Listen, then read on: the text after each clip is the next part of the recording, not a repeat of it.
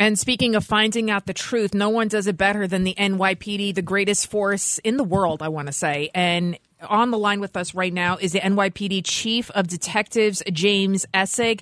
And Detective you, Chief, you did such an incredible job finding that individual, that man that uh, brutally bashed that woman in the head in Queens. How did you guys do it so quickly?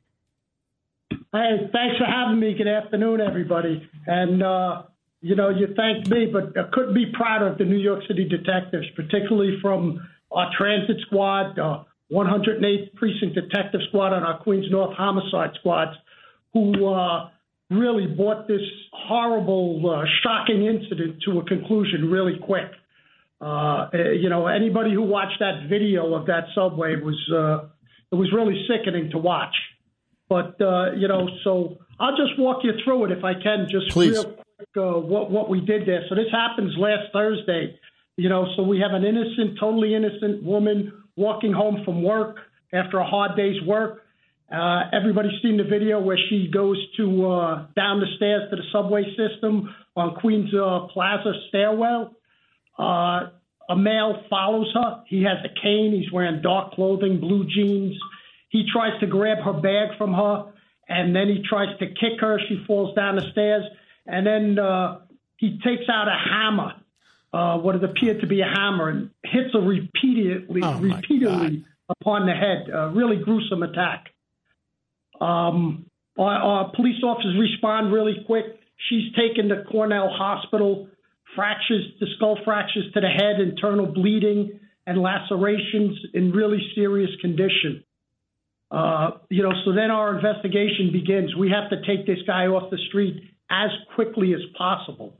So, I mean, the detectives using good old fashioned detective skills and, you know, modern technology, video tracking property. Uh, the victim's uh, credit card was taken. We knew that from her bag. We were able to track the usage to a nearby store. As we go into the store, we were then able to identify the person who had those credit cards. Uh, you know, good old fashioned interviews by the detective. We get a name, a lead. Uh, we also follow our perpetrator, uh, uh, the individual who committed this attack.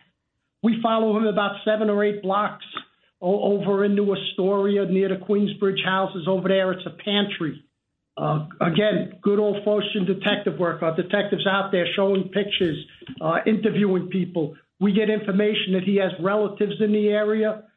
We're able to talk to those relatives. We get into the house and we recover the victim's purse, the cane, and the hammer that was used in this incident. So now we have uh, we have an ID on our, our perpetrator. We give it to our warrant squad, and they pick him up in Lower Manhattan at a, at a shelter which he was residing in.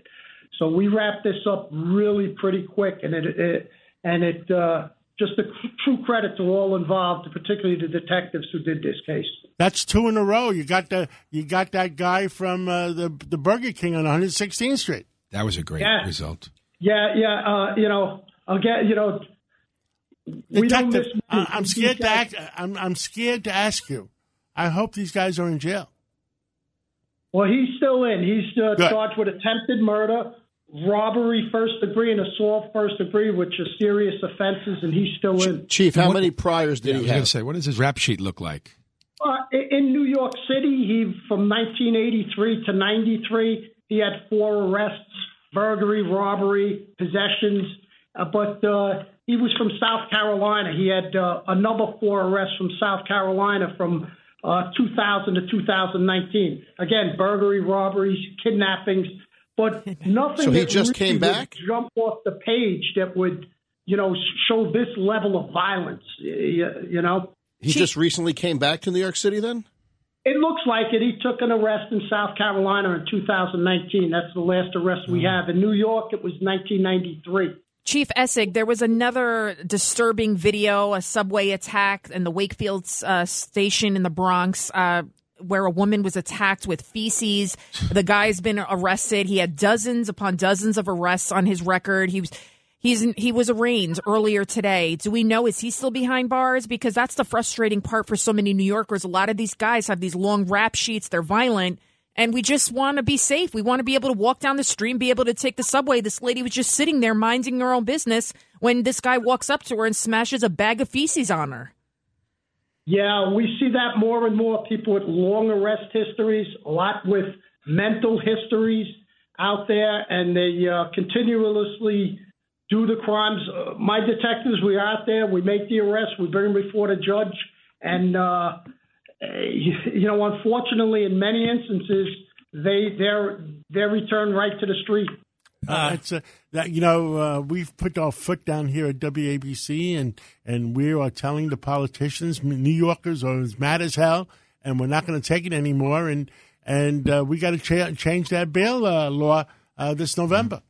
I mean, uh, right now our politicians in Albany they they fear the woke culture more than they fear uh, the common sense people. Okay, and detective, it's uh, it's Judge Richard Weinberg. Nice to talk to you again. I want you to know I talk to my former colleagues all the time in criminal court and Supreme Court, and they are tired of it too, and they want to back back up law enforcement and public safety, and they're hamstrung by this ridiculous law that came out of the state legislature.